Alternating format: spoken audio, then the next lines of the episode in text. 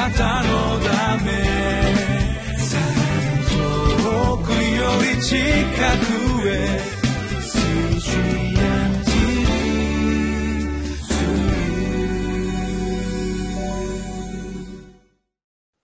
皆さんこんにちは。日本福音ルーテル板橋教会の牧師の後藤直樹です。2月28日水曜日。今日のテーマは「上切り倒し。生かす主権は主にあります」聖書箇所は詩編第80編8節から19節までです。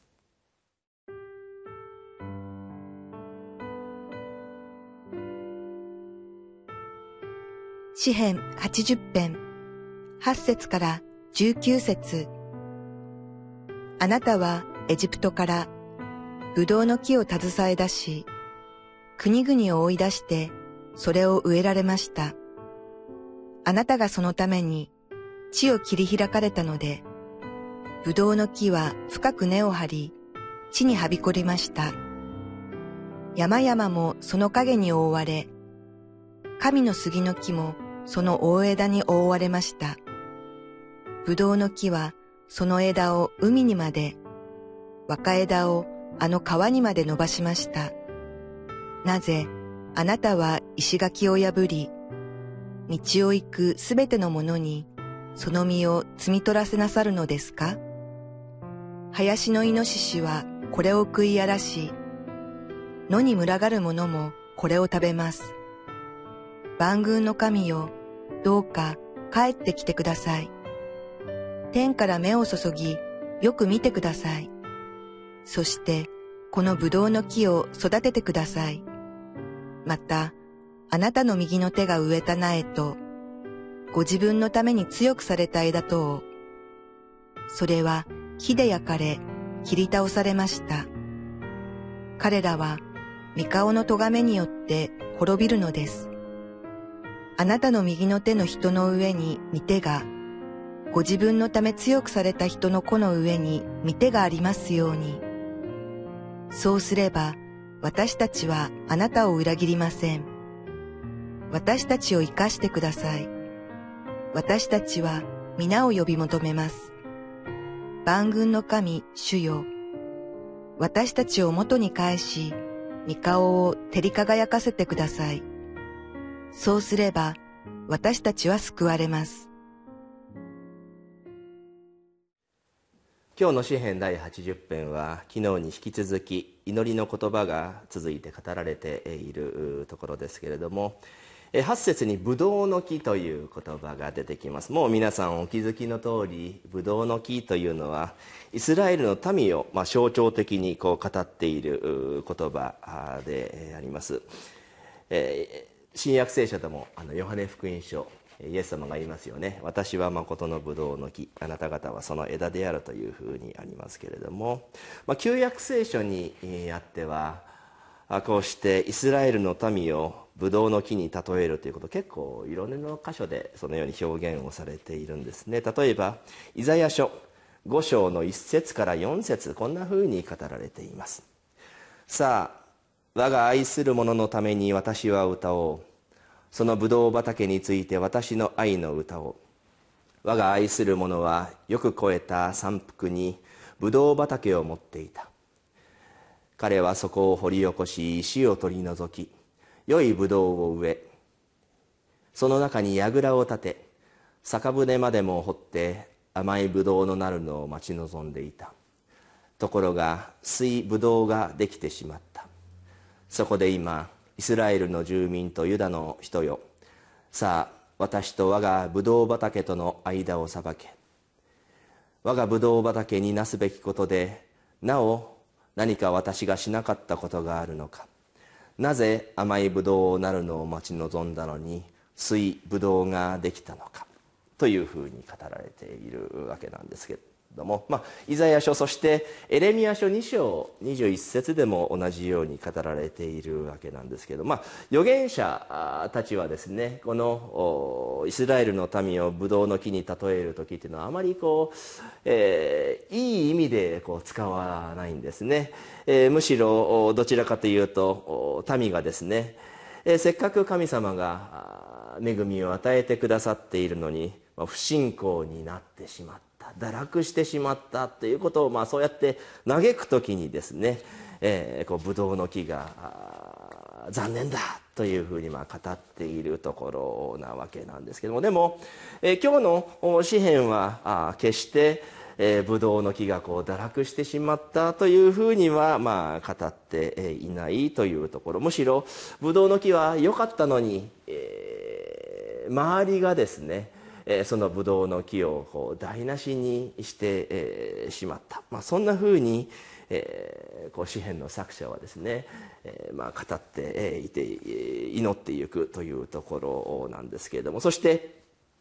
今日の詩篇の作者はまた過去を振り返るということをします。神様あなたはエジプトからブドウの木つまりイスラエルの民を導き出して国々を追い出してそれを植えられました。まあ、出エジプトを果たした民がですねやがてカナンの地に入ってそこを占領していくっていうところをこの一節のあ8節の御言葉はまあ語っているというところです、えー、そしてその約束の地父の、えー、父と蜜の流れる土地いいですね。そうした、えー、そこでですね、えー、9節、えー、あなたがそのために地を切り開かれたのでブドウの木は深く根を張り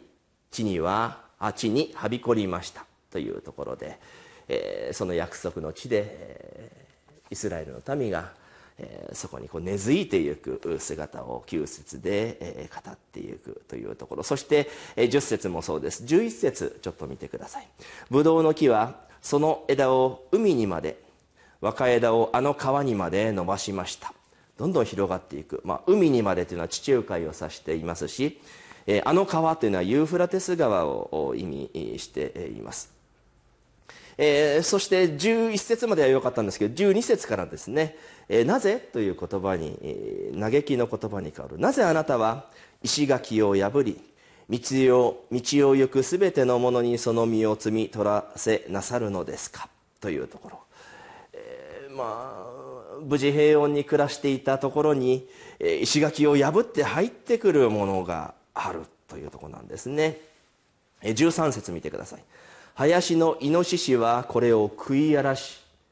ブドウの実が甘いブドウがなっている。それを食い荒らし野に野に群がるものをもこれを食べますというところも。イノシシってイスラエルにいたのかなというところ、まあ、これはレビキ11章にもイノシシ出てきますけど、まあ、汚れた動物をこう、まあ、象徴的にこう表している、まあ、つまり、え、イスラエルの人々のところに汚れたものがこう入ってきて、まあ、自分たちの領地をこう汚されてしまったというまあところになってくるわけなんですよね。で14節。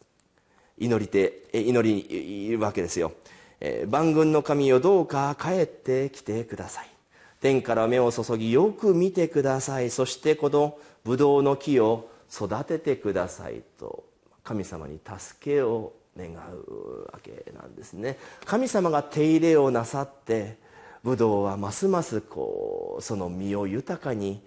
つくように実らせるようにするというところなんですね。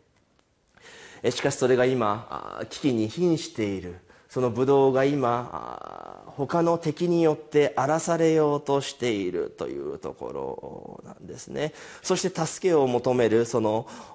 詩篇の作者17節を見てくださいますか。あなたの神様ですよ。あなたの右の手の人の上に御手がご自分のために強くされた人の子の上に御手がありますようにということなんですよね。人っていう言葉がここ出てくるのが面白いじゃないですか。まあいろいろなあの仲介書などを見ますと人というのはまあ王を指しているというふうに書いてありました。そしてまあ人の子というのもまあ王を指し示す言葉である。と同時にブドウの木を手入れしてブドウの木を管理する治める人が神様によって選ばれて、まあ、王として立てられていくというところがこう語られているわけなんですよね。神様がその人の上に右の手を置かれることによって人々はですねあこの方に聞き従っていけば大丈夫なんだということがこう示されていくわけなんですね。まあ、ブドウの木というのがイスラエルの民を象徴しているというところで、えー、ありますけれどももちろん私たちにとっては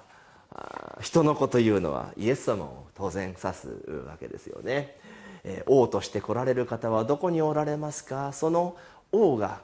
イエス様がですねおいでくださって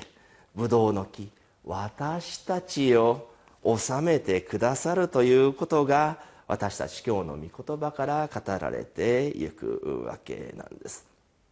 まあ旧約聖書の預言者たちはですね嘆いてブドウの木をですねこう言うわけですよ。甘い木甘い実がなるはずなのになんて酸っぱい実がならせてしまったんだ。あなたたちはダメじゃないかダメじゃないかと、まあ、繰り返し預言者は、まあ、批判をしていくわけなんですけどもハッとさせられる。じゃあ私たちはどうなんだろうっていうところですよね。私たちは神様に対して甘い実を実らせているだろうか。神様にの目から見てしっかりとした神様から選ばれた民としてふさわしい歩みができているだろうか。っていうところを私たち今日のところでちょっと大丈夫だろうかというふうに思わされるというところじゃないかなと思います。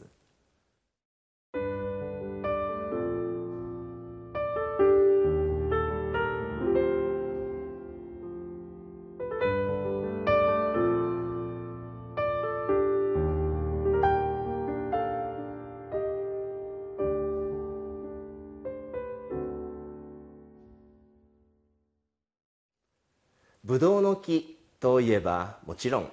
ヨハネ福音書15章5節聞いてください。私はブドウの木であなた方は枝です。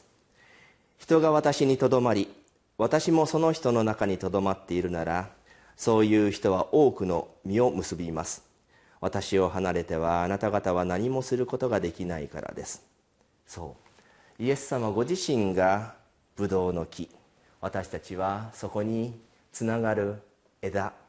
ただ私たちはイエス様につながってさえすればいい。いやイエス様の方から私たちにつながっていてくださるから大丈夫というのが私たちの信仰です。今日の詩編80編の言葉とつなぎ合わせるならば神様がブドウの木を植えてくださった。神様がそしてそれを手入れをなさって育ててくださる。そしてブドウの木誠のブドウの木であるイエス様が私につながっていてくださる。というところになる。つまり私がどうするかじゃなくて神様がしてくださってイエス様がつながっていてくださって初めて私は実を結ばせる。というところ。本当に徹底的に私たちは、えー、受け身の生き方なわけなんですね。神様に愛されて許されているというところに実を結ばせる一番大事なもとがあるということです。お祈りを捧げましょう。天の父なる神様あなたによって生かされイエス様の十字架によって罪許されてこんな自分が愛され許されているんですからなんとかあなたにその愛に応える歩みがしたいなというそのような思いにさせられます。神様そのためにもどうぞ私たちをこれから用いてください。主イエス様の皆によって祈ります。アメン。あなたのため遠くより近くへ